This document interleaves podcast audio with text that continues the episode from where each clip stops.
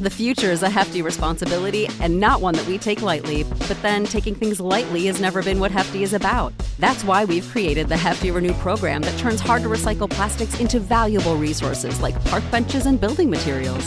To participate, simply fill up an orange Hefty Renew bag with accepted items, tie it up, and drop it in with your regular recycling. That's it, it's that easy. It's time to rethink recycling with Renew. Particular valued resources may vary by geography. More info available at heftyrenew.com. When you need mealtime inspiration, it's worth shopping Kroger, where you'll find over 30,000 mouthwatering choices that excite your inner foodie. And no matter what tasty choice you make, you'll enjoy our everyday low prices, plus extra ways to save, like digital coupons worth over $600 each week. You can also save up to $1 off per gallon at the pump with fuel points. More savings and more inspiring flavors make shopping Kroger worth it every time. Kroger, fresh for everyone. Fuel restrictions apply.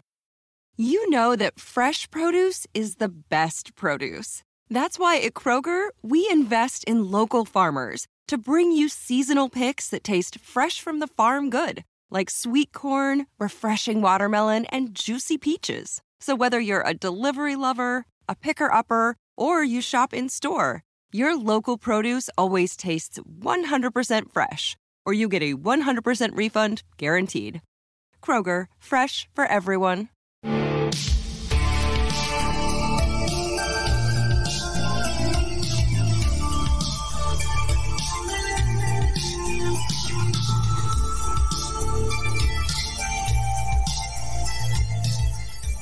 Hey now, it's Brace for Impact, and I'm your host, Mike Gilbert, and I'm joined as always by JD by God Oliva. How you doing, JD?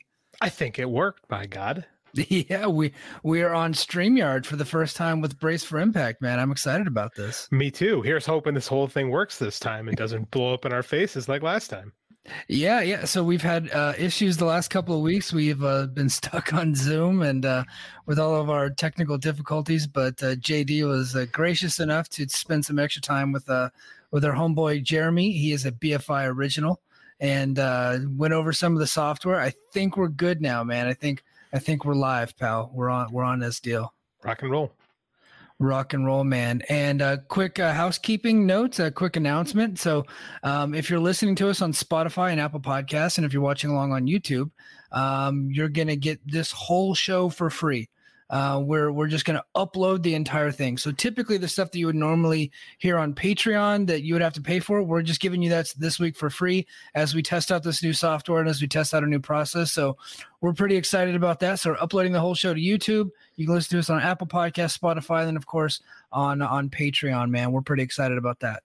Yeah, man, this is uh this is everyone getting a free sample of what the Brace for Impact Life is all about. And it was a pretty good episode to start with. Yeah, man. Yeah, was, I I really enjoyed this episode. Um, it took me a little bit to get the to get it going.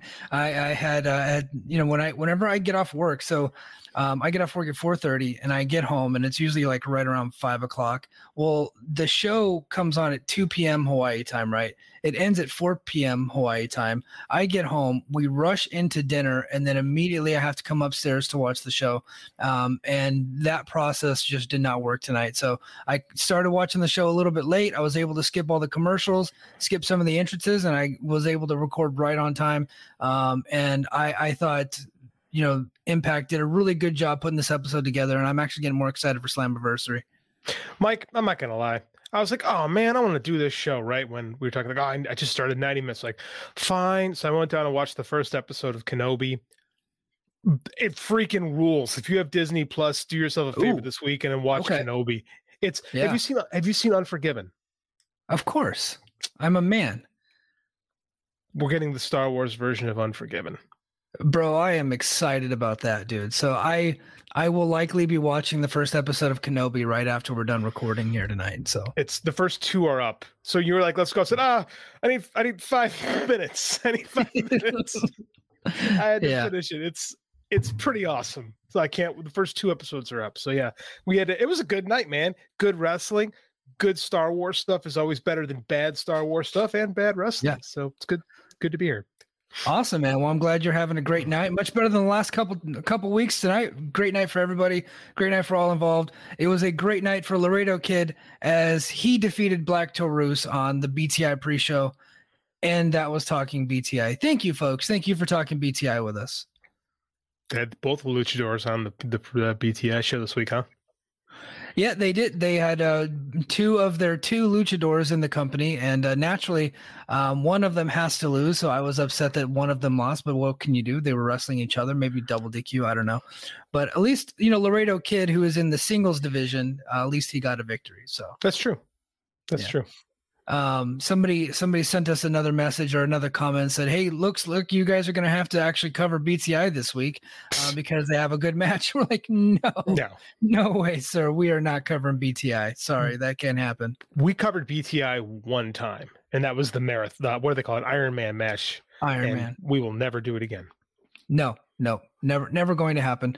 Uh, opening video was highlighted by Violent by Design failing to recapture the tag team titles last week and coming to blows uh, at the end of the show, setting up their match with the Briscoes and Josh Alexander. So big time main event: Briscoes and Josh Alexander versus Violent by Design. Uh, look, that that was a great, great main event, and uh, our first match here is um, I don't know if it's a dream match, but this is a match that I personally have been wanting to see for a long time. Uh, Trey Miguel and Alex Shelley in an Ultimate X qualifying match, uh, and I thought this was just a tremendous way to start the show.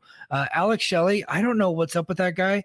He he just turned 39. I just turned 39. He looks amazing. I look the way that I look which some would say is the opposite of amazing. Um, and I'm like just so jealous of this dude that he's just fit. He is tan. He doesn't seem to be hurting. I hurt all the time. Uh, and he has been wrestling for over 20 years. And I sit at a computer all the time. So I, I don't know. I don't understand how he is aging the way that he's aging.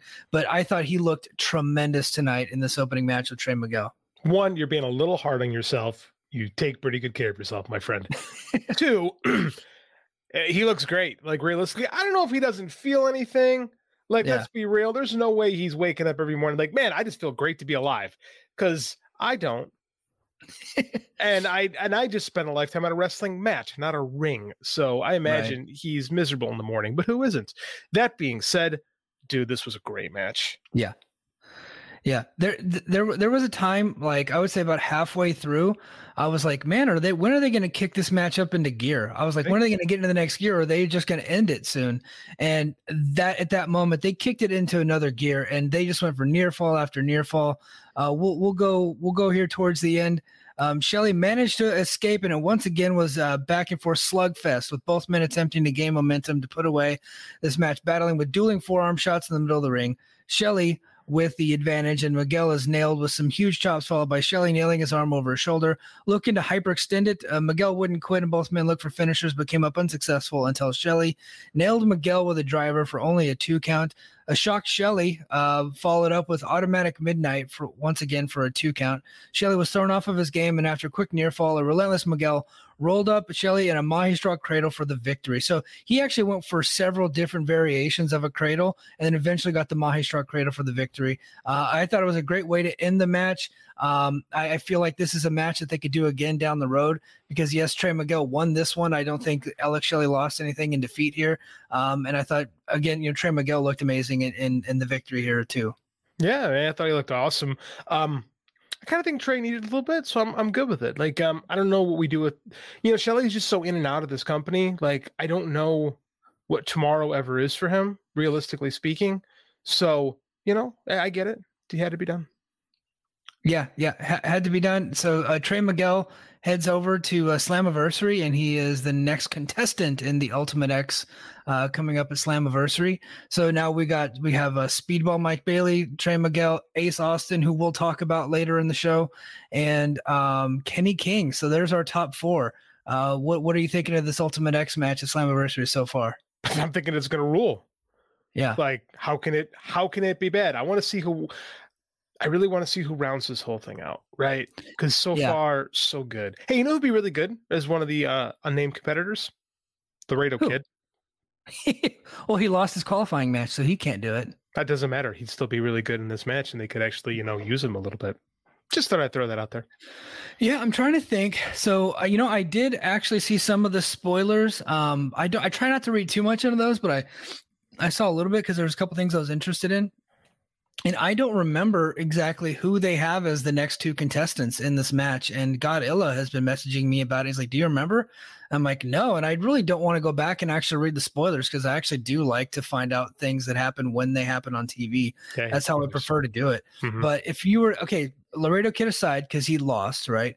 If you had to pick any X Division star, past or present, that is available now, reasonably available, right? So I can't, so I can't pick AJ Styles. You can't you can't you can't pick AJ Styles, right? Uh, I would say Samoa Joe off the table, off table right? Okay. You, you, know what I mean? So they're not in WWE and AEW, but somebody that, that they could reasonably get for the match. Who would you pick? Based on this past week, Hiromu Takahashi. Oh, that's a good one.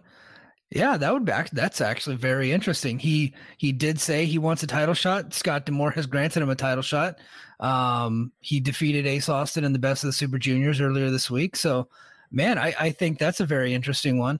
Um, since they're kind of going with the TNA 20th anniversary theme, um, I want to see Amazing Red in the match. Ooh, I like that. Now, this is just me just being completely ignorant. They may have already told people that were at the tapings exactly who it is, so I just don't remember. And I'm not saying that they're going to do a surprise thing, but if they could somehow find a way to put Amazing Red in there, I'd be pretty happy about that. I don't want to know. You know, like I'm I'm much happier watching like I'm much happier watching a TNA TV show not knowing what's going to happen, right? So yeah. if they I don't I'm someone's going to be going they don't know. No, we don't know. I'm staying spoiler free, which made Kenobi so much more fun actually that I did not know anything about it going in.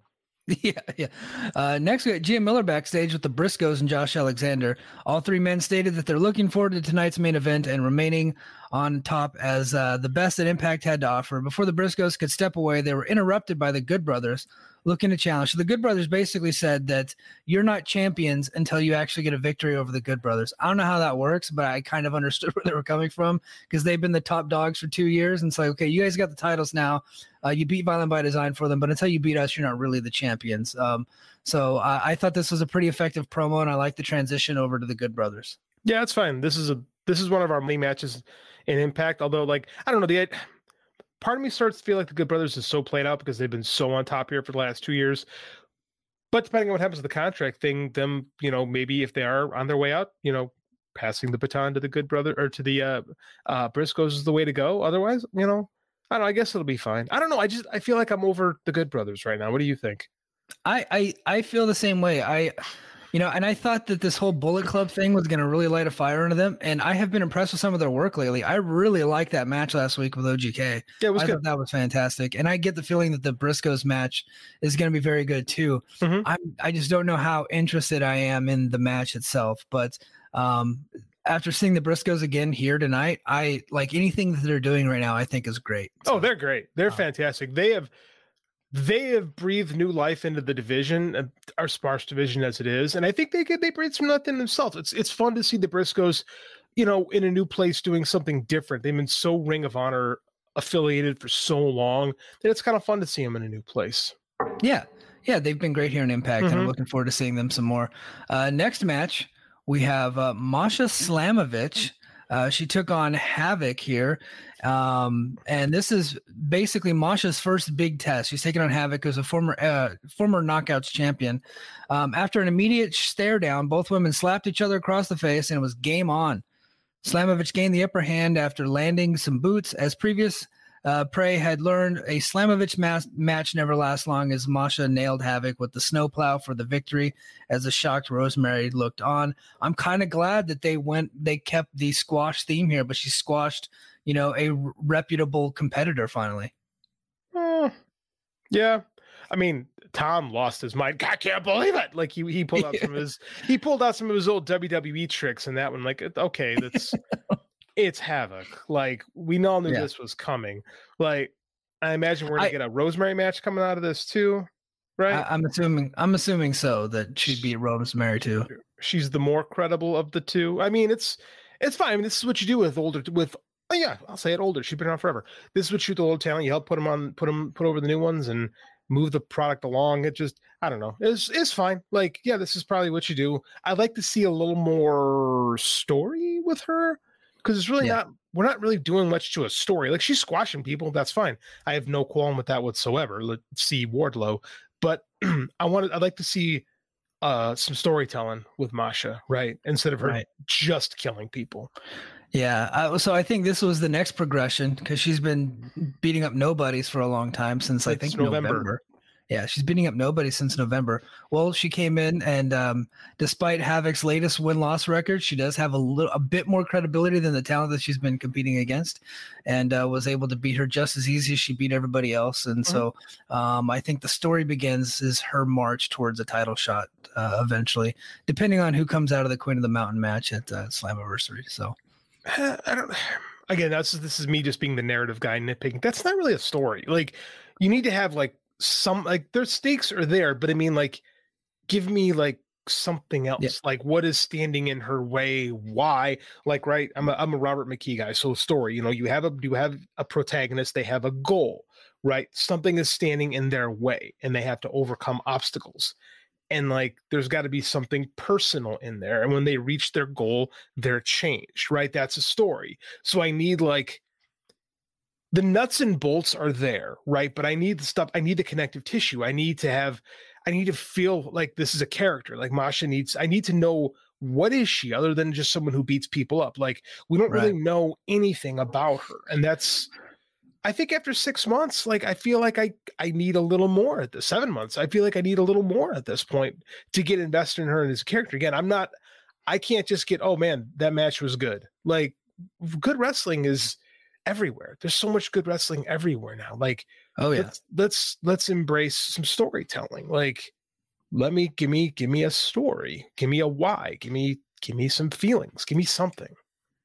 No, I I, I totally get it, and um, I I hope they start to give us that soon. So. Mm-hmm. Um, Trey Miguel was backstage being congratulated on his victory earlier tonight by Impact talent, including Alex Shelley. Uh, Kenny King interrupted and started talking uh, down to Miguel before Blake Christian, of all people, stepped up and challenged King to a match for his Ultimate X opportunity. Uh, Christian's uh, dialogue here kind of reminded me why he probably didn't make it in uh, WWE. Um, Did you watch any of his NXT 2.0 stuff? I was out by that point. So I I I only noticed because this is when I did the the flagship with Garrett, right? When I when I co-hosted with him, is I watched one 2.0 and, and he was still on the show. And his character was he was a dork with a hot girlfriend. that was his character. He's a dork. Pretty close to real life. uh based on tonight, that was the first thing I thought of. I'm like, oh, they really didn't go too far with that, did they? It's probably why he got it's probably why he got that part on the show. Like, um, I think Blake's really good in the ring, but oh, uh, he's amazing. Yeah. but the character stuff not there yet. But this is what you can do in Impact is you can really find yourself. See Ace Austin, like yes. Um. So, uh, you know, it is what it is. He he did, he did come off like because even Kenny King's like, "Who are you?" And I, I I started laughing. I was like, "Yeah, Kenny, tell him." yeah, yeah. I, I was like, because uh, and Kenny's calling himself the um the greatest X Division champion of all time, which is a a bit of a stretch, I would say. It's, it's you know what it is. It's very honky tonk esque. Yes. right. When he would say, yeah. people like, well, he's not the greatest intercontinental champion of all. Yeah, that's the that's the bit, dork. Right. Like that's the point. So that's I the whole gimmick, dude. That's um, that's the heat, if you will. Yeah. The heat. So Christians uh, challenged him to a match for his Ultimate X opportunity, uh, but King turned him down before Miguel mocked King's claims of being the best champ ever. King then accepted uh, Christian's challenge uh, for next week. So if they could find a way to get Christian in that match, I think that's cool too. Oh, um, absolutely. Um, I I hope they sign Blake Christian. I think he fits in great on this roster. Uh, me too. Uh, and this is a if if he wants to learn how to do promos, I think this is a great place for him mm-hmm. to learn how to do promos. Because uh, like you you you referenced Ace Austin, who's turning into a pretty good promo. Mm-hmm. I will I will um, also bring up uh, W Morrissey. Oh, absolutely. was not a good promo before he came here, and then now he has turned into a good promo. And Steve Maclin, uh, he might have been a good promo before he came here, but we never got to see that in WWE. But we have seen that now. So yeah, Morrissey's big thing was spelling spelling words wrong in WWE, and now he's come here and he's got a character. Like I was talking about right. before, like we know what makes him tick. We know about him as a human being. We care about him, and I agree. I think that if uh, you know, I think it's what's great about Impact. Like I was called before, it's like Memphis, right?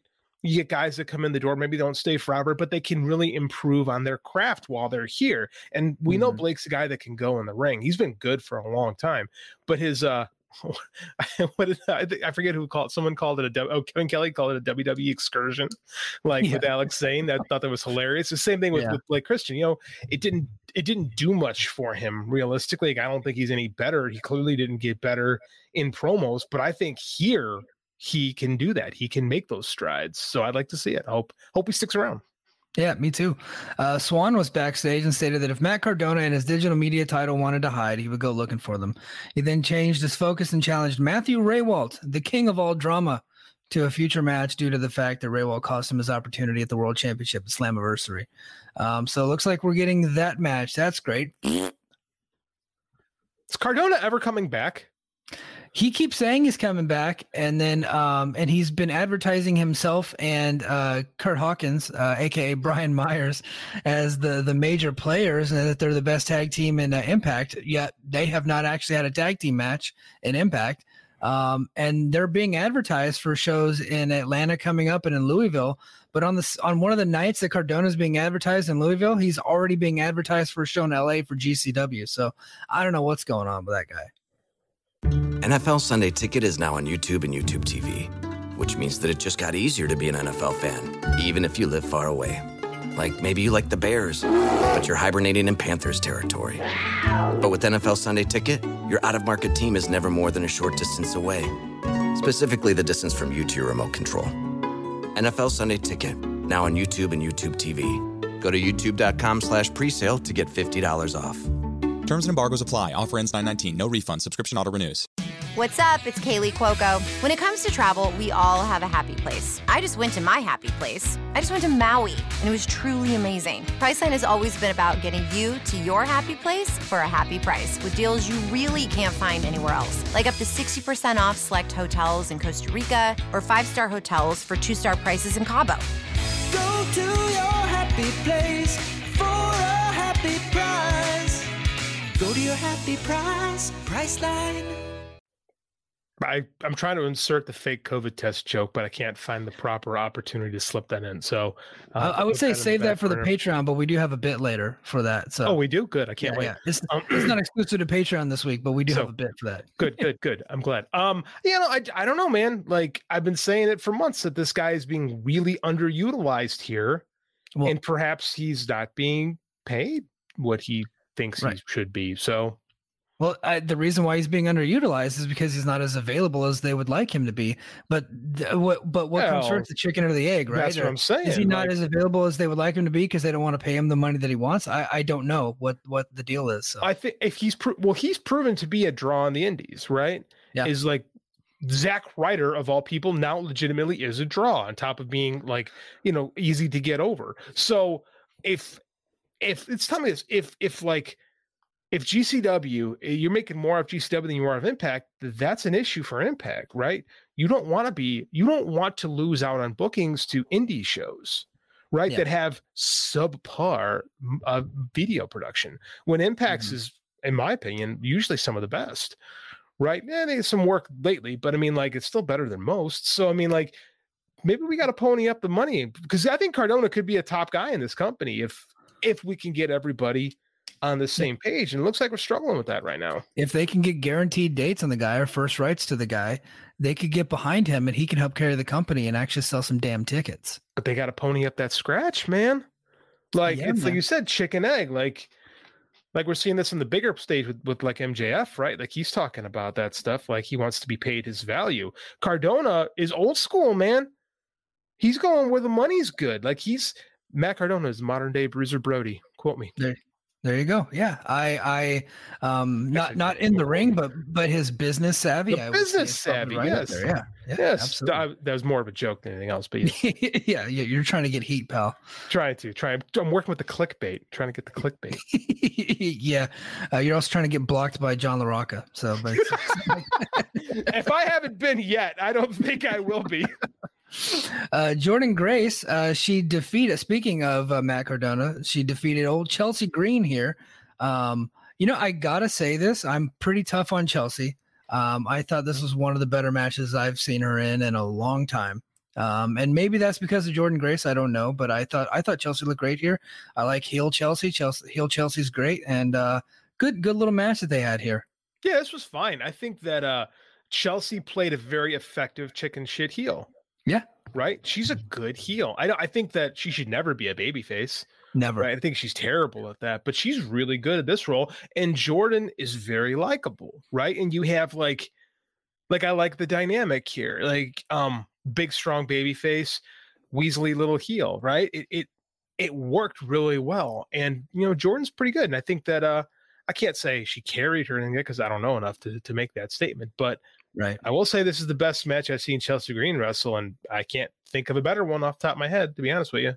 Yeah, no, I, I, um, I, I, I totally agree with you. I thought, I thought this match was great, and um, you, you one can say that Grace carried the match, but I think Chelsea played her role very well and very mm-hmm. effective, and they, the two just have a good chemistry there that uh, they could probably do something with this match down the road. I think Chelsea could be very Miz like, yeah, for a career, yeah. but but but better. So uh, that's for Scott. Yeah. Oh, hey, yeah, Chelsea is probably Scott's favorite uh, wrestler. Yeah. Apparently we have a visitor and I wasn't prepared for this. Oh, really? But Brady Brady Childs wants to hop in. I didn't Okay. Should we let him in? I, I, I wasn't expecting this. Bro, you tweeted out the link. I thought we were live on YouTube. You you tweeted out the link and I retweeted oh. it. I thought so, we were live on YouTube. So you're still learning how to do this stuff. no, Brady shaking his head. Apparently, apparently not. Well, I'm an idiot. What do you want? Should we let him on the okay. show? you, I thought you tweeted out the YouTube link. Hey, hey, Brady. no, you, no, you screwed up enormously. That's what I do. I'll go fix that. we we definitely screwed up if we let fucking Brady on this show. Yeah, no kidding. yeah, I don't know what's going on with Impact. I'm pulling up the report now. Yeah. Well, thanks for coming on and joining our show and contributing nothing. All right, we're gonna remove you then, Brady. Yeah. Bye, everybody. See ya, Brady. we have no idea what we're doing. No, we're hey, we're learning as we go, and I appreciate Brady showing up and telling me we're not in fact live, even though it tells me we're live. So I assumed we yeah. were live. Uh, yeah, I I thought we were live on YouTube. So did I. You just tweeted the a way to to hack into the show. I did. It's too bad more people didn't try. I keep letting them on, to be honest with you. So, oh gosh, God, we're gonna get fired. Yeah, yes, probably. But yeah, go down in a blaze of glory. Yeah. Uh, Scott D'Amore's backstage. Uh, he was interrupted by Honor No More. Uh, Mike Bennett asked D'Amore uh, if he wanted to address the elephant in the room as his wife was attacked last week and she's sitting home uh, because of their unsafe work environment.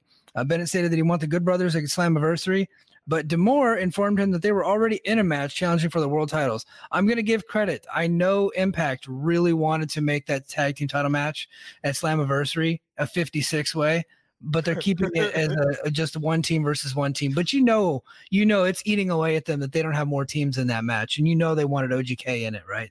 Oh, for sure. They're seeing AEW. They're going to have a three-way match for the tag team titles this week, and then when that's what we do. That's what we do. So you know, but they're showing yeah. some restraint. Scott showed yeah. a little restraint for a change. I like it. Absolutely. Um, but he said that um, he said uh, Matt Taven then took exception, and before D'Amore could leave, Eddie Edwards stated that if Honor No More aren't getting what they want, nobody's getting what they want before walking off. Um, and then says right here, Gia Miller is backstage with Deonna Purrazzo, and then the article cuts off. So thank you, Observer. I don't have the rest of the show in front of me, so oh. I have to find that. So while you're finding that, do you remember when we said that PCO was going to split away from Honor No More and become a babyface? Well, we really nailed that one, didn't we? Yeah, uh, chalk that up to a long list of things that Mike and JD have thought that have never happened. So, yeah, I don't know. It sure seemed that way. Yeah, I I think they should do that, but they have not. So I got the rest of the show oh, pulled up here. yeah, so Gia Miller was backstage with Purrazzo. Uh, she, Purrazzo's upset uh, that every woman be- entering Impact wanted to make their name off of competing with her. Before Purrazzo could continue, Tasha Steelz and Savannah Evans interrupted, and Steelz offered Purrazzo to take out the Mia Yim problem together. So uh, I think they're going to team up again here pretty soon. Um, then next we get a a TNA original all time classic match. Um, well, this is not this match was not an all time classic, good match, but the two TNA originals is what I meant um, to say, and a rematch of a of an all time classic TNA match from the Fairground days. You got Chris Sabin taking on Frankie Kazarian, and um, you know the match was good. It was every bit as good as I thought it was going to be.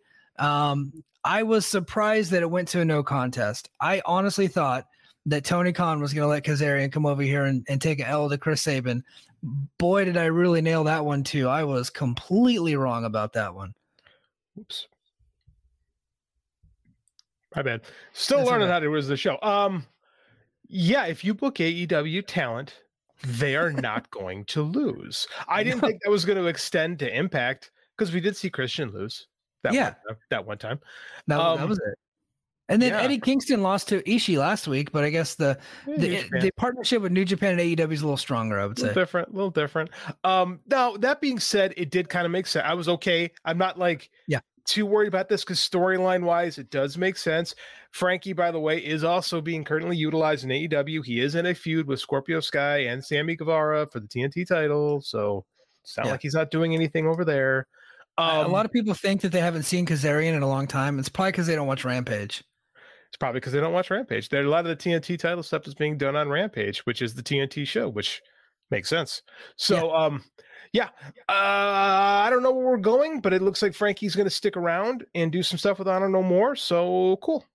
Yeah, um, I, I think um, I you know without getting into spoilers, uh, he does come back the next night of tapings, and he teams up with the Motor City Machine Guns, take on Honor No More. So, um, and I don't know how that ends up, but and I don't know if he's coming to Slammiversary or not, but that's that's what's going down. That ends up with JD being really happy. That's Yeah, be yeah. awesome. Yeah. Which part? So- Eddie, Eddie, and OGK.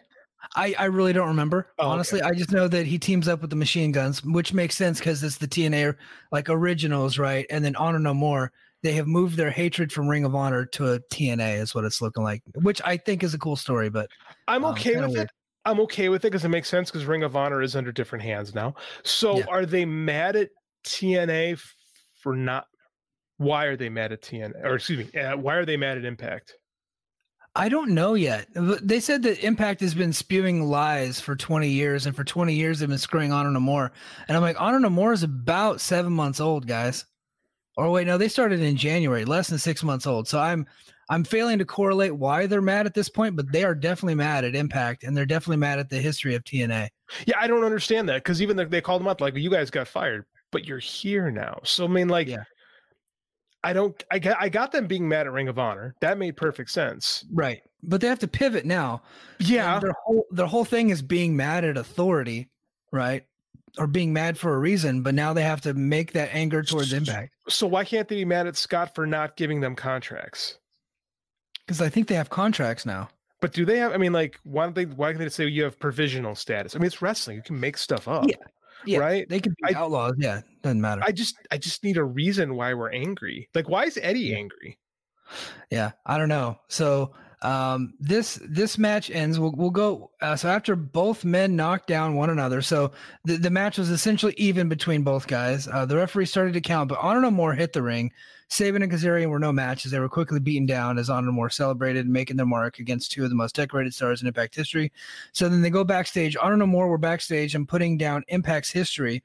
Before they say too much, they're interrupted by Heath and Rhino, um, who were talking trash. And then at one point, uh, Rhino called somebody a piece of crap, but they bleeped out the word crap. I think they were wanting us to believe that he said shit, but you, when you look at his mouth, he definitely said crap, and Impact bleeped out crap. I'm like, come on, guys, what are we doing here? I watched the YouTube version. I don't remember that happening. So I, I'm watching the Access version, and so maybe they were just trying to make it more edgy for Access. I don't know. that's pretty soft, man. I've seen some pretty like yeah. So Access has some pretty tough programming, and they show they show like rated R movies and stuff, and they don't Yeah. really bleep out everything in those movies. So why would they do that here? crap. Wow, that's uh, wow. That yeah, they they bleeped out crap. I have no idea, but I just thought that was funny. I decided to let everybody know that. Let me throw. I just had a crazy idea. Let me throw. You know who? You know who should get the one uppins on? If I don't know more hates Impact, right? And they want to strike back at all these TNA originals. You know who they have to bring in to give the final blow to Honor No More? Jarrett. Absolutely. Yeah, yeah. So, um, uh, a friend of mine, Michael Cavaccini, who's writing the TNA book, was uh, had some back and forth with Dixie Carter, and he said, you know, Dixie said something. I hope, I hope we get to see you at at Slammiversary. Is what something he said something to that effect there, and then I, I made a comment on there. I was like, I don't know how you could have the 20th anniversary without Jeff Jarrett, without Dixie, without Tenay and Don West. I don't know how you celebrate 20 years of the history without those four. I just don't. Nah, I know I know Dixie tanked the company, but she did keep it alive for a lot longer than it would have been uh, had she not taken it over. So. Yeah, I don't. I mean, I, all I'm saying is I just hope Jeff Jarrett comes in at some point for a one-off yeah. and hits Eddie Edwards with a guitar. Yeah, yep, me too. Uh, next, we got Bhupinder Gujjar and W. Morrissey. They defeated uh, Shera and Raj Singh. Uh, decent little match. Uh, probably the best I've seen Gujjar do. Uh, you know, it's this is one of the situations where W. Morrissey is over. He's like really over. And so what you do is you put a guy like Bhupinder Gujjar, who you want to get over, you put him with Morrissey, and then all of a sudden, hopefully, he will start getting over. And I think the crowd was into him tonight more than they really have been into him before, um, but that I've ever seen. And uh, we know that Gujjar's sticking around because one of his uh, latest videos. Um, from a couple weeks ago, I think a, a, confrontation with Raj Singh is up over four million views on Facebook. Man, so uh, that guy's got a decent little following there in India. That's the trick with the with the Indian fan base, right? Is you get a ton of Facebook hits, or excuse me, a ton of uh, YouTube views, but they don't really translate into anything because you can't really you can't really do a whole lot in the market, right? Yeah. Like you can't run shows there. Nobody buys tickets. Like the the monetization in India is not super expensive, but I guess it's good for them overall. And then the four million, you can't scoff at four million views. That's a lot. So yeah, I mean, I like using Morrissey in the spot too. So it's working for that, I guess. It's just, just tricky to monetize it. No one's figured that out yet. Yeah, yeah, no one's figured that out. Um, so next up, Miller was backstage with Moose. Moose stated that he's going to get his hands on Callihan before being interrupted by Maclin. Maclin stated that Moose needed to focus on their upcoming ma- uh, tag team match next week. So next week, Maclin and Moose are teaming up to take on Morrissey and PCO. PCO, who was just heel in the segment before, back to babyface here. I have no fucking clue what they're doing, and I don't think they do either with PCO, who Why? is over as a babyface. Yeah, this is what I don't get. It's weird because again, I don't think we were being crazy. When We said, oh, they're probably separating PCO from Honor No More because he never made sense in the beginning, and like letting him be a. I mean, just don't have him show up with Honor No More anymore. It doesn't. It's not that hard. Yeah, it's like you don't even need like like they can do a quick they where they kick him out of the thing and then he just you know feuds with them a little bit you know what i mean like they if that's what they want to do or they could just pretend like it never happened that's fine shit that's we get that in wrestling all the time people like that didn't yeah. happen i don't know like hey what happened to pco i was like ah he's a t- goody two shoes now you know what i yeah. mean so P- Poochie went back to his home planet and nobody ever asked again. You know, that's we accept these things all the time in wrestling. I don't know. Yeah. Man. Yeah, I don't know. Uh, and then there was uh, at one point the uh, the lights flickered and there was a bunch of stuff happening and Moose got really scared. Oh so. God, I hate this. Is my least favorite part of the show because I mean I get it, I get it. Sami Callihan is a hacker; he messes with things. But when you interrupt a feed, like if I start shaking my computer right now and like that shouldn't scare you. No, right?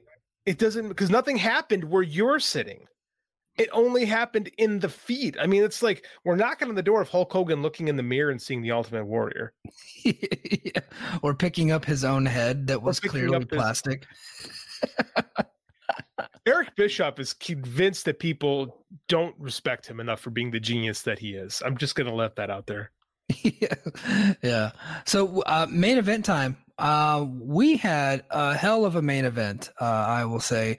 Now, Violent by Design of uh, Young, Deaner, and Doering, they defeated Josh Alexander and the Briscoe. So, uh, Eric Young getting the victory here to keep him strong as he heads into the pay per view, which I think is a good idea. Um, really, really good match. We'll we'll go towards the end here and then we'll talk about it. Young tagged in Deaner, who quickly charged at the downed Alexander before tagging Young back in once again. Uh, we saw quick back and forth tags between Young and Deaner before commentary pointed out that Alexander was busted on the nose. Alexander refused to quit, however, and finally made the tag to Mark Briscoe. It was all Briscoes at this point as they nailed a double team move for a two count before calling for the Doomsday device. Before they could finish the match, Deaner nailed Mark with the flag. Um, kind of reminded me of uh, of um, uh, the Sheepherders and Johnny Ace on the outside with the flag. I was watching Sheepherders versus Fantastics. I have no idea why I wanted to watch it, but I just did, and, and that's what that reminded me of. But um, see, I was thinking um, of some like Jim Cornette, Yo, and uh, uh, Mr. Fuji with Yokozuna stuff. But your, yours is actually better than than mine, so I'll I'll let that slide. Yeah. Um, uh, he nailed him with a flag and then managed to capitalize by hitting Mark with a Deaner DDT for a two count before Alexander made the save. Young entered the ring and attempted to nail Alexander with a pile driver while Josh attempted to hit the C4 spike, but both men failed. Young tossed Alexander to the outside, and before he could head back into the ring, was nailed with a running crossbody by a waiting Doering. Uh, they're back in the ring. Deaner and Young were battling the Briscoes, looking to land a doomsday device of their own, but were unsuccessful. Mark started going to town on both men, but as he was heading to the top rope, he got nailed by Deaner with Young's hockey mask.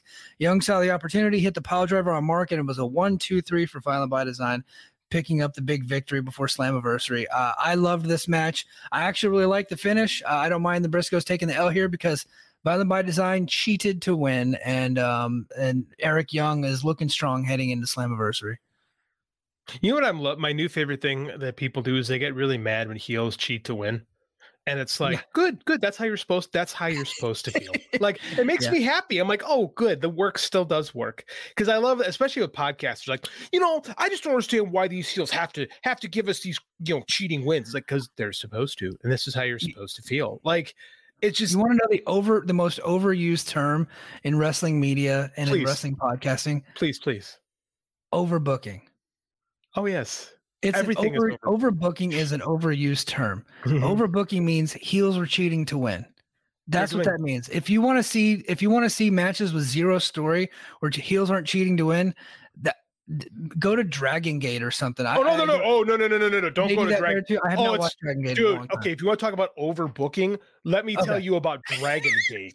am I like, wait? So I, am I showing my ignorance big time? Yes, by the way, hundred percent. Dragon Gate is not the company you want to talk about. Talk about okay. Rings. Go watch Rings videos. Rings. Yeah. Yes. You know, there you go. watch some UWFI. Like that's yes. that's that stuff. Dragon Gate is not that, okay. by the way.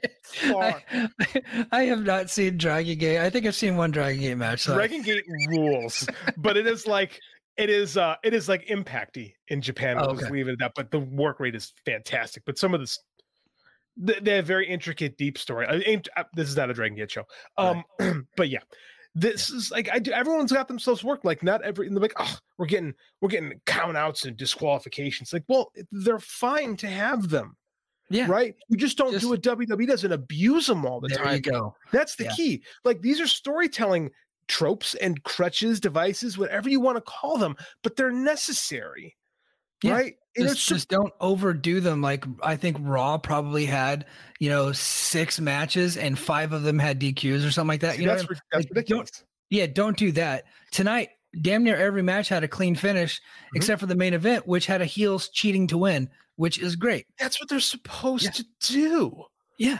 Right. It's it's like I, these people ever watch a Ric Flair match? He never won, and when he did, he was cheating. Like he yeah. never made a guy. He rarely made guys submit to the figure four. Like that's not what he. I mean, you, I, I really truly believe that a lot of these people really don't watch wrestling. Like it's like they've literally worked themselves. I hate this phrase, worked into a shoot. Like I hate that phrase. But I mean, yeah. like I, I can't think of another way to describe this. It's like some people just like they're so vehemently opposed to heels being heels. Heels should cheat. That's why they're dastardly. They're vile. They're, we're supposed to feel that way. Mm-hmm. Right. Absolutely. Yeah. And and I thought this was an effective way to end the show. Um, and what you're doing is you're building up Eric Young, who two weeks ago we were saying did not seem like a, a very credible challenger because he has not won a lot of singles matches in the last year or so. He's been primarily a tag team guy. He gets through the gauntlet. He he defeats uh, Chris Sabin, who is a protected guy, and then here this week he has a, a, pinfall victory over a tag team champion. So now now they start that build to get him to Slammiversary, um, and then and then they have you know 20 years worth of footage to get you uh, hyped up for an Eric Young main event. So yeah, I agree. I do wish it does seem like this was not the plan six weeks ago. Yeah, it does feel. I do wish that they have been taking a pay per view or two to get him to this level, but we didn't. So we're here and we're making do with what we got. But in the last couple weeks, it's been better. Like I think they've booked Violent by Design well. I think they booked Eric Young well in particular, getting that pile driver over. So I mean, like it's uh it's been working, and I the match should be really good. The match should be really good. Yeah, match should be really good. And um, hey, everybody, if you're listening to us on Apple Podcasts and Spotify, stick around. You're getting some free Patreon content. And if you want this content each and every week and you get it early, you get it ad free, you get it before everybody else does, go to patreon.com slash fight game media and subscribe. I think we're just five bucks a month. You get tons of content. Uh, you, you get this show, you get it early ad free with a, with an extra 30 to 40 minutes a week. Uh, you also get uh, John LaRocca and Garrett Gonzalez reviewing 1998 Raws. You get boxing, you got MMA, you got all kinds of content coming from a fight game media. So please support the show, support the network, and, and help us out, man. But stick around. We we got uh, we're gonna start off hot on our what is typically our Patreon section. JD, how do you want to start off? Well, first of all, talking about this Patreon, I listened to Justin and Fumi's show today. Ooh. Write that down. It's a history of Japanese wrestlers in America. It oh, was yeah. fantastic. There is not a better like tr- just straight up history and wrestling podcast than what Justin and Fumi do every week. And like that, I know like that kills usually on our, our views and downloads and stuff like that is write that down. So that's like, oh, and it's, it's, there's a reason for it. Like those we'll, 2 we'll guys never be number one as long as damn Fumi's on the network. And you no, know Fumi kills wrestling. I love that. He's great. Yeah, I know. Uh, the competitor yeah. in me is all pissy about it, but I mean, in reality, I listen to the show. I'm like, this is great. And I text Justin yeah. all the time. Oh, I'm like, you guys are awesome. Like as, a, as a history nerd, I absolutely love that. So if, if you're into oh, those kind of things, that is a Patreon thing you're gonna the, love. Just write that down. The AWA series was very good too, by the way. It was really good. It was really, like Fumi's got such little, like great little ad. Like today, today I just learned that Lou Thesz babysat baby Nick Bockwinkel, and Nick Bockwinkel threw up on him as a baby. I'm like, that's amazing content. Where I had no idea that was a thing. And uh, said, know, oh, yeah, very, it, it makes sense now because I have not listened to the show yet, but it makes sense now because Lou Thesz worked in San Francisco. Leo Nomellini, Warren Bockwinkel, Nick's dad Bingo. from San Francisco, and that's where Nick grew up. Makes sense that Lou Thesz would probably would have known Nick Bockwinkel when he was a baby. Mm-hmm. All ties in together. Yep, it's amazing to think that one world champion threw up on another, and no alcohol was involved. yeah, yeah, yeah. So hey, let's let's go ahead and start our typical Patreon our Patreon segment. We're gonna start off hot with a brace for debate. You want to do some brace for debate this week? Let's do it. Let's do it. I said okay. we were going to debate, but I don't remember what, we were talking about debating. So well, I'm I sent you. I sent you the graphic. I don't know if you got it, but uh, we want to talk about uh, whether or not Impact should send Josh Alexander to New Japan to compete in the G1 tournament. Um, so this was a question that JD brought up to the group. So JD, let's go ahead and hear your thoughts. I did say that. This was yeah. my idea. This um, was your idea. I forgot.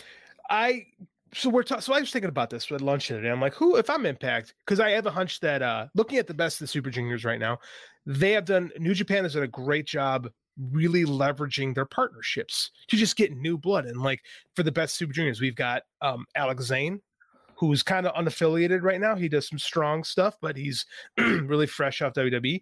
We've got our own Ace Austin. We've got Wheeler Yuta. We've got El Lindaman. They've got Titán. So, I mean, like, there's a lot of new blood in this tournament. It's really made it interesting. So, I'm going to assume that this year for the G1, they're going to do the same thing and really utilize their partnerships. So, I'm thinking if I'm Impact, who do I send? Right? Yeah. And I honestly didn't have an answer for this. So I was through, I threw it to our our uh, Brace for Impact group, and I said, "Who would you guys do?" And uh, I forget who said it. But they were like, someone said, "Josh, our world champion." Was it you that said that? That was me. Yeah. Yeah. And I was like, "No, I don't think I would do Josh." So okay, you want me? So- you go first. You make the case for Josh, and I'll make the case against Josh. Okay. Um. So, I three three points for for Josh Alexander a if if you send him over there with the title, you're going to take the title in front of a brand new audience or an audience that typically wouldn't see Josh Alexander with the championship. Kind of like what we're seeing with the best of the Super Juniors, but the G1 is more coveted and more important and a bigger event than the best of the Super Juniors. So you're going to you're to send Josh Alexander over in probably not probably in fact the most prestigious tournament in wrestling today um, th- like the G1 is it. If you get into the G1, you're almost a made man, right? So you send you send your top star over there to compete against the best in the world, and you're going to have stars from AEW. You're going to have you might have some Noah stars in it because there's a relationship there. You're definitely going to have all the New Japan stars in it, so you're going to have a lot of big stars. Uh, maybe not Noah because they do their N1 tournament, but I'm just saying you're a lot of the best wrestlers in the world are going to be in this tournament. Someone's right? going to break a hip if you someone from Noah over there. yeah, well, but wouldn't you like to see Nakajima in the tournament? Yes. Cool no, be? no, I would not, and I'll tell, and I will explain oh, why. That is okay, my, okay, well- my reasoning. But continue. Okay, we'll, we'll we'll get to that. Okay, uh, number two. You know, they they just had the main event match with Ishii. Um, I think that if you send Josh over there and he loses a couple of matches, you can then bring the guys that beat him in Japan. You can bring a couple of those guys into the states to do rematches and to set up matches for for down the road. Kind of like what we just saw with Ace Austin losing to Takahashi. They're already starting the process of setting up a future X Division title match. Now, if that doesn't happen and that's not in the plans, then okay, then then maybe there's an argument not to put him there. But but that's fine. Uh, and then third, you're going to get Josh the opportunity to put on the best matches that he's had in his career, and he's already on a, a roll right now. Starting from last year into this year, where every match he has is a banger. Some of the the his matches from this year are among the highest rated matches that Dave Meltzer has ever rated for this company in the history of this company. He's already had them. Now you're going to get to put him over in the G1 to where he's actually going to probably break that five star threshold, and people are going to start hearing hearing his name in a positive light all over the wrestling world. A lot of people in the in the industry flock to that G1 to get those five star matches. So there there's my three points. Even if he loses two or three matches, I think there's only upside for Josh Alexander in the G1. I don't I don't trust the booking with Josh Alexander because impact when you have we've talked about before when you're when you have a partnership you are at the partner's discretion right we get the stronger partner's discretion impact is not the stronger partner in this now ace austin's been booked very very well Very. but I think he is the Super Junior is different than the G1, right? And bringing in juniors is different, right? Like, no, it's very, very rare for a guy to go from the junior division to the heavyweight division, right? And the junior division is really um not ignored, but I mean, it's just kind of an afterthought. This tournament's been a lot of fun, but it's more for your hardcore wrestling fan, right? Best suitor's always been, even in Japan, it's a hardcore wrestling. The G1 is the premier thing, and New Japan booking is going to take precedence over that. So no matter what, you're I don't think he is going to take two to three losses. I think he's going to take four to five losses. When they brought Nakajima in in 2016, he did okay. Right. Right. He was okay. He was a Noah guy. So, and again, this we didn't get this version of Nakajima either, but he wasn't like a threat to win it. Right. Moxley, when they came in in 2019, came out real hot. He was 5 0 to start and then went on a skid and wound up okay. Like, but he by the end of the tournament, he wasn't a threat to win. So I don't I think if you're gonna bring Josh in, take the belt off of him. Because I don't think you want to showcase your world champion to a new audience and tell that new audience that this guy is the champion, but he can't beat our some of our other he can't beat our guys. Yeah, but in in New Japan, isn't it more important, the fighting spirit more important, and the match quality more important over there? I mean, Ishii never wins those things, and he's always among the MVPs of that tournament. Ishii's always there. Ishii lives there. Ishii is part of that. Is part of that. But Ishii is loved, but he never he never sniffs a main event, unless it's like something this like oh you get the main event this night of the G one.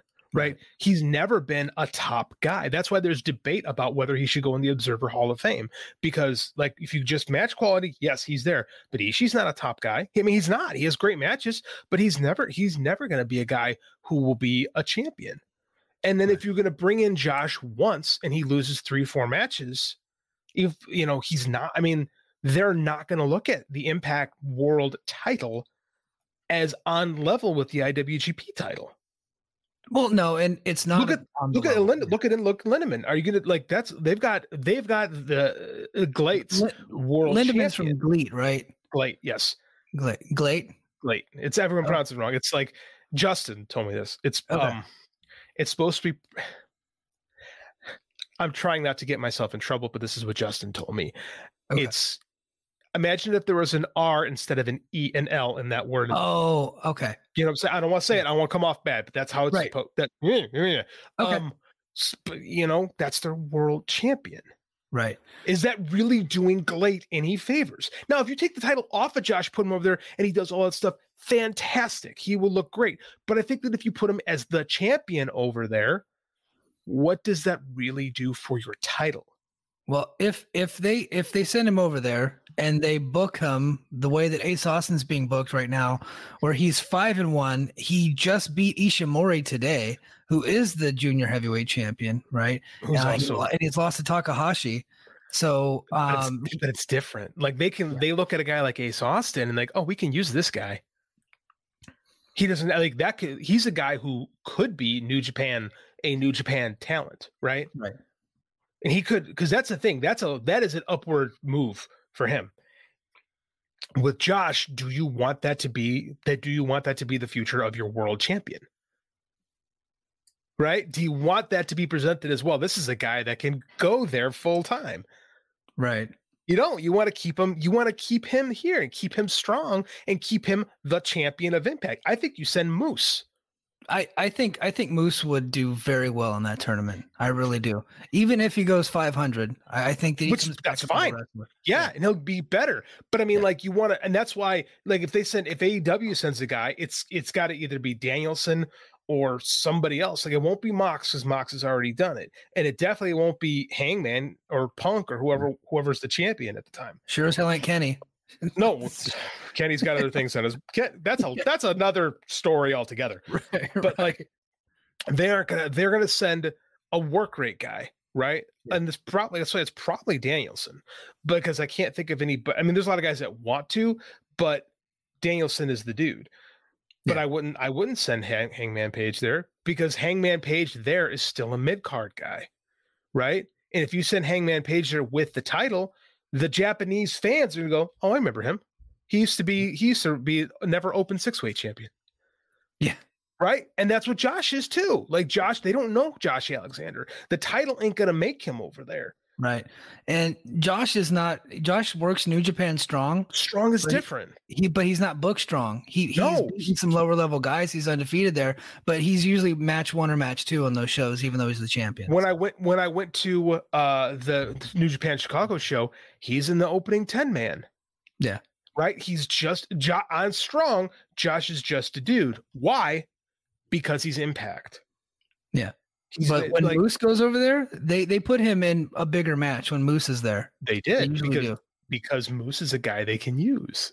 Yeah.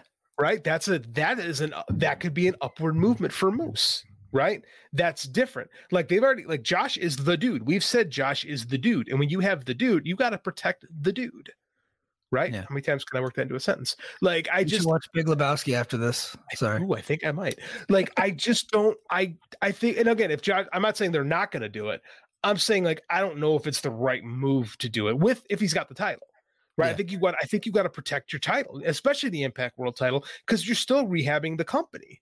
Right. Right. You want your mm-hmm. champion. I I'm a firm believer that you want your world champion to seem unbeatable. Right. Especially like if he's going to go to New Japan, right? He's got to have a big match Oh a, yeah. a big match. He has to be presented like a big deal. Strong. I don't think like if if they're gonna have a guy from if they're gonna have an Amer- a strong American talent in that tournament, it's gonna be Tom. Oh, that'd be great. Yeah. It's I mean it's gonna be that's Tom's Yeah. the star of the show. Right. And now you got that strong title off of Tom Filthy, so he can take some losses here and there and he'll look great doing it. He's got the fighting background, so he'll be he'll be perfect. Like strong is really like Tom and Fred Rosser's show Mhm. right? It's not Josh's. So I mean, that's what that's you see what I'm saying. Like we've Yeah. already got a precedent set over here. Bring in the guy they don't know very well. Because one, they're gonna look at Moose and they're gonna be like, "Holy geez, look at this guy! He's gonna stand out. He's super athletic. He's way better in the ring than anybody gives him credit for." Like Oh yeah. Moose could be, it could be like a career-defining performance for Moose. Man, I I hate to admit this, but you might have changed my mind. God damn! You know, I because just thinking of Moose in that tournament could do wonders for Moose because even even the people that that continually want to hold his past against him, they will probably even some of them won't come around, but a lot of them like, well, look how amazing this guy is. You Mhm. know, yeah, he has this hanging over his head, but he's still fantastic, right? And so they'll they'll get to see him in a different light, which I, I. I agree. I think that I think both companies win if it's Moose. Like I do think that because you know, let's be honest, what has typically gotten over with the Japanese audience? They like the big American guys, always have, Yeah. right? And um, there's not a lot of guys that look like Moose over there. There aren't. No, that can go like Moose. That can go like Moose. That's the thing. Like Moose kind of like he looks kind of like a Tony Atlas type physically, right? But he's so much better. Like he's so good. A million times more athletic than Atlas ever. Absolutely. you know what I like mean? he'll I think he could blow away those fans because they love they appreciate match quality. Yeah. Right. And I think that if Moose is put in that situation, he could really, really be somebody at the end of it and really get the because again, we we're talking about impact, man. We do an impact show. We know that Moose is really good. I don't think a lot of people really get that. Like I think Moose's um past really defines him a lot to like, you know, our circle of wrestling fans. And you know, say what you want about that. I can't speak to that. I don't know what it is. But I think that, like you said, if you have a rehabilitation project, like let's say the Tessa Blanchard thing worked before, and it could have changed people's opinions, Yeah, right? yeah, she yeah. made sure she made sure that was not to happen. Yeah, she let everybody know she's not ready to improve. So Moose does business, man. yeah, yeah, he does. Moose does business. I think that if I were Impact and I could send one guy, I would keep the belt on Josh and I would send Moose. And you also get to build Moose back up to re-challenge Josh because that is a feud that you can always go back to. Yeah, yeah. Well, I, I think you made some very good points, and I would love to see Moose in the G1. Um, I I'm so- going to, now that we're doing a video show that apparently isn't live, I'm going to make a brace for debate graphic for the next time. Oh yes, and we um we don't need to force the debate, but if we have something that we, as we talk about throughout the week, if we have Okay. something that we know we're probably going to be opposite on, we'll stop the conversation right then and there, and then we'll do a brace for debate. We'll like save it, save it, brace for debate. Brace for debate. I love it. And shout out God Illa for coming up with the name of that segment. So Yes, that- thanks. him. So, um, so uh, I want to do just a quick housekeep, not housekeeping, but uh, uh, Impact had a couple of uh, live event announcements. So on uh, July 1st and July 2nd, they are actually making their debut at Center Stage for Against All Odds. And a an event uh, impact taping called Southern uh, uh, Southern Hostility is what they're calling it. I don't know. That's that's the name of it. Oh, it's like a Um, play on but I- Southern hospitality. It's yeah, but it's hostility. I Yeah. don't know. It doesn't work, but okay. No, no, no. They're not going to change the the graphics or anything during the actual event. That's just what they're calling it. Um, I think it's really cool that they're going to center stage though. As an Me old too. WCW Saturday Night fan, I I, I Mhm. think that's very cool. I, I was worried that they might go back to the Coca Cola Roxy place, but uh, center stage is probably more what they can p- uh, put people in right now. I had a buddy that did some MMA fighting out at Center Stage. He said it's uh, it's a pretty cool place. I guess it's not quite the dump it was in the '90s. I think they've renovated it. So uh, yeah, I know Ring of Honor was doing stuff there too before they got shut down. Like it's cool, Yeah. man. I like. I mean, it's it's Center Stage, right? You got to Yeah. you gotta you gotta do that. Yeah, and then they're heading back to, to Louisville. Um, and on July 15th and July 16th, that's the event that I was saying that they're advertising Matt Cardona for, who's also advertised at a GCW event that same night. So I don't know what's going to happen with that. I don't know which one he's going to be at, but He might have trouble making both dates. yeah, because one's in LA and one's in Louisville. Uh, I hope, uh, you know, just because I'm an Impact podcaster now, but I hope he's going to be working the Impact tapings. But he's on the poster. I don't know what he's going to be doing though. Maybe, maybe he goes to the GCW show on the 15th and then comes to the uh the Impact tapings on the 16th, and he can tape some backstage vignettes and do one or two matches. Well, I'm not. I don't watch GCW, so I hope he's in Impact. Yeah. Yeah, same. Um, and I'm probably not going to start watching GCW anytime soon. Should we get into some GCW controversy? Oh yes, let's do that. Yes. Okay. So um, there's a big controversy. This guy, Mikey Gordon, who is a guy out of LA who has kind of helped out work some uh, LA indie shows and things like that. Apparently, was helping um, book some of the talent with GC, not book them, but you know, kind of help out getting the talent for the show and things like that. The the shows that GCW is doing in LA. Well, apparently, now this is a complete accusation. Right. So this is one person's story of saying this is what happened, this is what I did, and he has um, Facebook Messenger messages that he is showing that is proof. Uh, but in none of those messages does it outright say. So it's him and Brett Lauderdale, the the owner of GCW. Um, in no, in any none of those messages does it actually say, "Hey, uh, I'm hiring you to do this." So th- he does not have like actual evidence of this accusation that he's saying. So the accusation is is that Brett Lauderdale hired this guy Mikey Gordon to fake 50 COVID tests so that way they could hold an event in LA. Okay, so here here's verbatim what uh, Mikey Gordon said on uh, on a Facebook post to the Murder Death Kill Club, whatever that is. That's a Facebook group, I guess, dedicated to Nick Gage. But uh, here here's what he says: "Fuck Brett Lauderdale. Brett ran tons of shows during COVID because he got us to make a ton of fake, false, negative COVID nineteen tests. What he's just admitting to is a felony, by the way." so, um, said Brett made his money off the backs of guys like Nick Gage while paying him peanuts and handling Gage's social media and bookings. Okay, not surprised if someone tweets for Nick Gage. I think that's appropriate. I think it's a good idea. Um, who did Brett ever make famous? Joey, I'm a fucktard Janela. Joey got famous for being tossed off a building and got a contract. He's probably right about that. Uh, once AEW realized he had no talent, they benched and eventually didn't re sign him. Why? because he's a fucking unsafe dipshit who can't light a limb on fire. Actually, he can light a limb on fire. I saw him light his leg on fire. He can't put it fire out. That's his problem. Um, Brett doesn't get anyone a contract. Brett doesn't give his wrestlers a raise. How can you be an outlaw when you're uh, sucking Stephanie McMahon's dick? Sorry. Backstage at WrestleMania on comps she gave you. So apparently Brett's a sellout for going to Mania for free. Ask Atticus Cougar uh, he spelled Cogar. Uh, why he won't work for Brett? Ask it Mike. Is, what it is, is Cogar. What? It's Cogar. Cogar? Oh, I thought it was supposed to be Cougar. Cougar. My bad. It's Cogar. I, yeah, continue. Okay. I don't, I don't watch this shit. Uh, ask Mike Gevorgian why he quit working with Brett. Now Brett walks into every town in America and promises all the local indie talent that he can make them a star when he really just underpays them and gets them to cancel their local bookings to get on GCW's um, GCW show. How do the rest of the GCW guys that came up with Brett feel that their fifty to hundred dollar paydays, which are promised to be raised, are now used on guys like Jeff Jarrett and Kevin Nash, while the GCW talent pay for their own rental cars and hotels? Why? Because fuck Brett Lauderdale. I found Brett his first venue in LA. My people made over 50 fake COVID test results so he could run shows during the pandemic. I paid talent, paid for accommodations, and split some costs so he could bring his guys to the LA area on uh, August um, August uh, 8, 2019. This would have been before the pandemic, by the way. November 7, 2019, also before the pandemic. October 17, 2020, which would be during the pandemic, and then in September 2021. So there you go. That's that's what this guy's uh, accusing them of. Uh, Brett Lauderdale uh, put out a statement to Fightful saying that he is not going to talk about it. He's consulting his lawyers that right there sounds kind of fishy to me. But then uh, Joey Janela and Tony Deppen and several other GCW stars have called bullshit on the whole accusation. This is a serious thing, and I know I kind of made fun of some of it because uh, the I thought the post was pretty funny. But uh, this this is a crazy, a wild story that I honestly hope is not true. But if it turns out to be true, I'm not really all that surprised. I can't say I would be surprised if it was true. Um, a lot of the talent has said that's bullshit.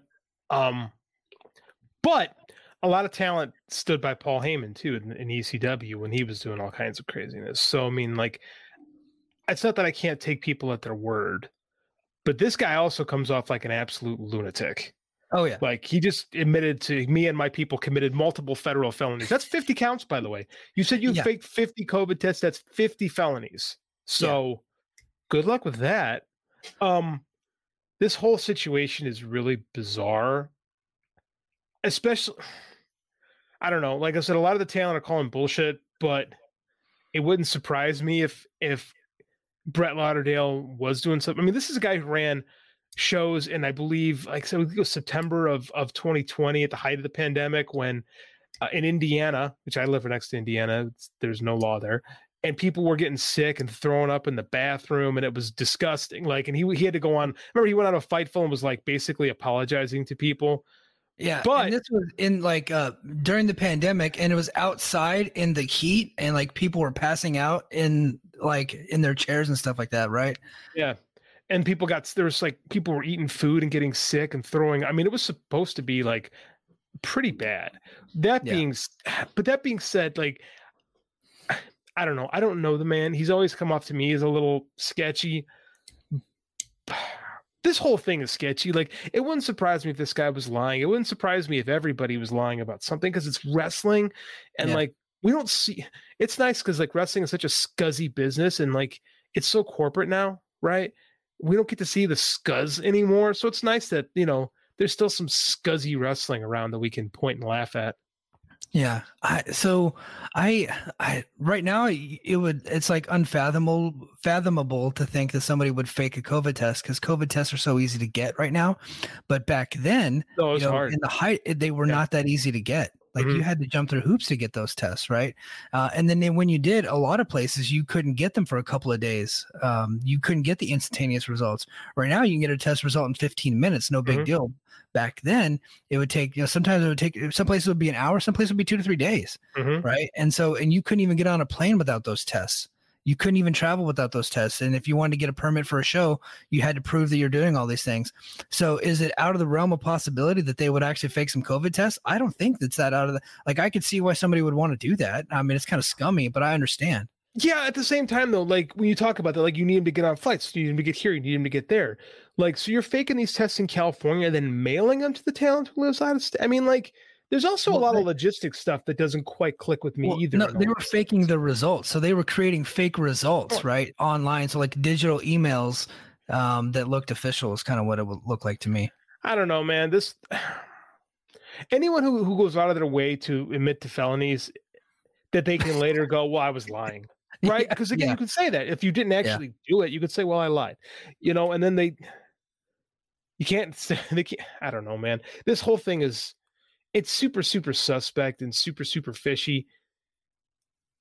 I would not want to do business with GCW, but no. I've also given them money for a couple of shows and been like, ugh, I don't want to. do like, why did I, I do want, that? I don't want to do business with GCW. So I mean, like, it's whatever. Yeah. Like I, the guy accusing him, I think his name's his wrestling name's called Dirty Ron. I I would not want to do business with somebody named Dirty Ron. That just sounds like a bad idea. Wrestling, man. Yeah, dirty, dirty Ron dirty McDonald. Ron. Dirty Ron. dirty Ron and his fake COVID tests. yeah, yeah, man. Um, why would you admit I, that? Why? What does? Okay, what does this dude stand to gain by doing this? He's just so, getting himself in trouble. I mean, what's he gonna do? Try to plead immunity? Like he's he's using like his shoot name uh in the in the post uh which is like, okay, dude, you're you're basically telling the cops to come and get you at that point. But why? What does he stand to gain? Like that's everything. Like when you do this, why? What do you have to gain by doing this? Right. Uh, I it's it make it makes no sense. I mean, he's no, obviously trying to take GCW down because he feels wronged. He feel like he feels wronged about something, right? Maybe he was being disrespected. Maybe they didn't pay him the money that he thought he was supposed to get. I have no idea. But something happened where he feels wronged in this situation. And now you got Janela coming out saying, "Well, this guy does meth and he's on steroids." Uh, which I'm like, I'm not surprised that GCW has guys working with him that do meth right? And steroids in the wrestling business since what the 60s. Okay, yeah. Um, so I, I, dude, I don't know. The I think this dude is sketchy. I think GCW sketchy. The whole thing is sketchy. Um, doesn't surprise me in the bit. Yeah, I wouldn't want to be the guy. What I don't. Let's put it. I think USADA would have a field day in the GCW locker room. yeah, yeah. You walk in there and they would just blow the tests out of the water with uh, some of their piss. Ah, fake, fake piss tests. yeah. Um, well, hey guys, I you know I think I think that we're gonna go ahead and call this an episode, man. I'm really happy that everybody got to stay around with us, and I'm excited that we finally got to use the Streamyard platform. I, I think this is gonna be a good thing for us going forward. Yeah, man. I'm. I, this worked. It took us a couple weeks to figure it out. Thanks, Jeremy, for giving me the crash course. Yes, thanks, sir. Thanks, Double G, for teaching us how to use it. I will be abusing this site as often as possible. Absolutely, Mike. Absolutely, guys. Um, well, hey, man, since we're still like on the free feed, do you want to go ahead and uh, put a plug out there? I have nothing coming out this week. Actually, I didn't write it. I didn't write any articles. Everyone's on vacation in Vegas, but me. I'm gonna watch a pay per view on Sunday night. Um, yeah. uh, I, I, my Kickstarter, which finished about a month ago, everyone should have their stuff soon. Like all the books have been shipped, all the digital stuff has been shipped. And I've had a couple people who goes, Hey man, I still want to get a hold of these things. They're not going to be on Amazon for a few more months. So I was advised to move my campaign over to Indiegogo. So um oh cool. Yeah. So if you got if you if you want to read these books still and haven't had a chance, I will have a link. I just go to my Twitter page at JD underscore Oliva and uh, go ahead and pick them up on there because there's still gonna be a lot of stuff available. Like we don't have to worry about meeting a goal, so just put an order in there, and you'll get your books in uh, a couple weeks. Sounds good, man. And uh, my article will come out at some point this weekend. Uh, we are going to do some stuff for Memorial Day. Uh, Memorial Day is a big holiday here on here on the island, um, especially given you know Pearl Harbor and things like oh, that. Oh, okay. So, uh, I'm gonna go check out the Pearl Harbor Museum this weekend. I've been waiting to go do that, so I'm cool. excited about that. So, um, lots of cool stuff happening here on the island, and uh, but I will get my article knocked out this week, and uh, hopefully some some interesting news comes out about Impact. there wasn't really like a oh slow week. Yeah, yeah. Typically, we have a slow news, you know, slow news week segment. Well, the slow news week was well, there wasn't much impact news. They they just announced some live dates. That's about it. So that's why, that's why we spent twenty minutes talking about the potential of faked COVID tests. yeah, but I liked that conversation. I I I think that we worked through that one pretty good. But hey, guys, that's gonna do it for us. And until next week, mahalo. When you need mealtime inspiration, it's worth shopping Kroger, where you'll find over 30,000 mouthwatering choices that excite your inner foodie. And no matter what tasty choice you make, you'll enjoy our everyday low prices, plus extra ways to save, like digital coupons worth over $600 each week. You can also save up to $1 off per gallon at the pump with fuel points. More savings and more inspiring flavors make shopping Kroger worth it every time. Kroger, fresh for everyone. Fuel restrictions apply. Save big on your Memorial Day barbecue, all in the Kroger app. Get half gallons of delicious Kroger milk for 129 each, then get flavorful Tyson natural boneless chicken breasts for 249 a pound, all with your card and a digital coupon. Shop these deals at your local Kroger, less than 5 miles away, or tap the screen now to download the Kroger app to save big today. Kroger, fresh for everyone. Prices and product availability subject to change. Restrictions apply. See site for details.